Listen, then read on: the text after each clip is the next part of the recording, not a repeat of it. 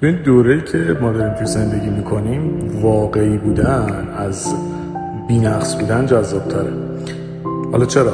چون یه جورایی همه دارن سعی می‌کنن یه ورژن بهتر از خودشونو بسازن. همش در تلاش برای کم نقص بودن بی نقص بودن بهتر شدن.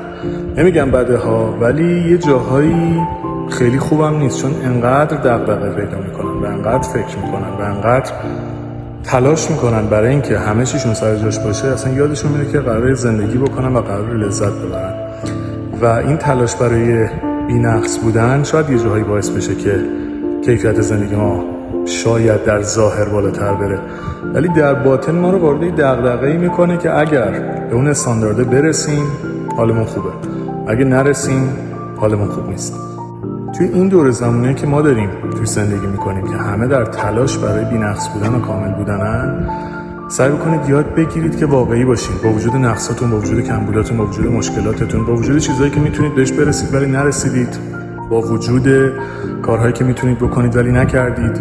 و اینکه تلاش می‌کنید برای بهتر شدن به این معنی نیست که باید بهترین باشید تا دوست داشتنی و جذاب و خواستنی بشید.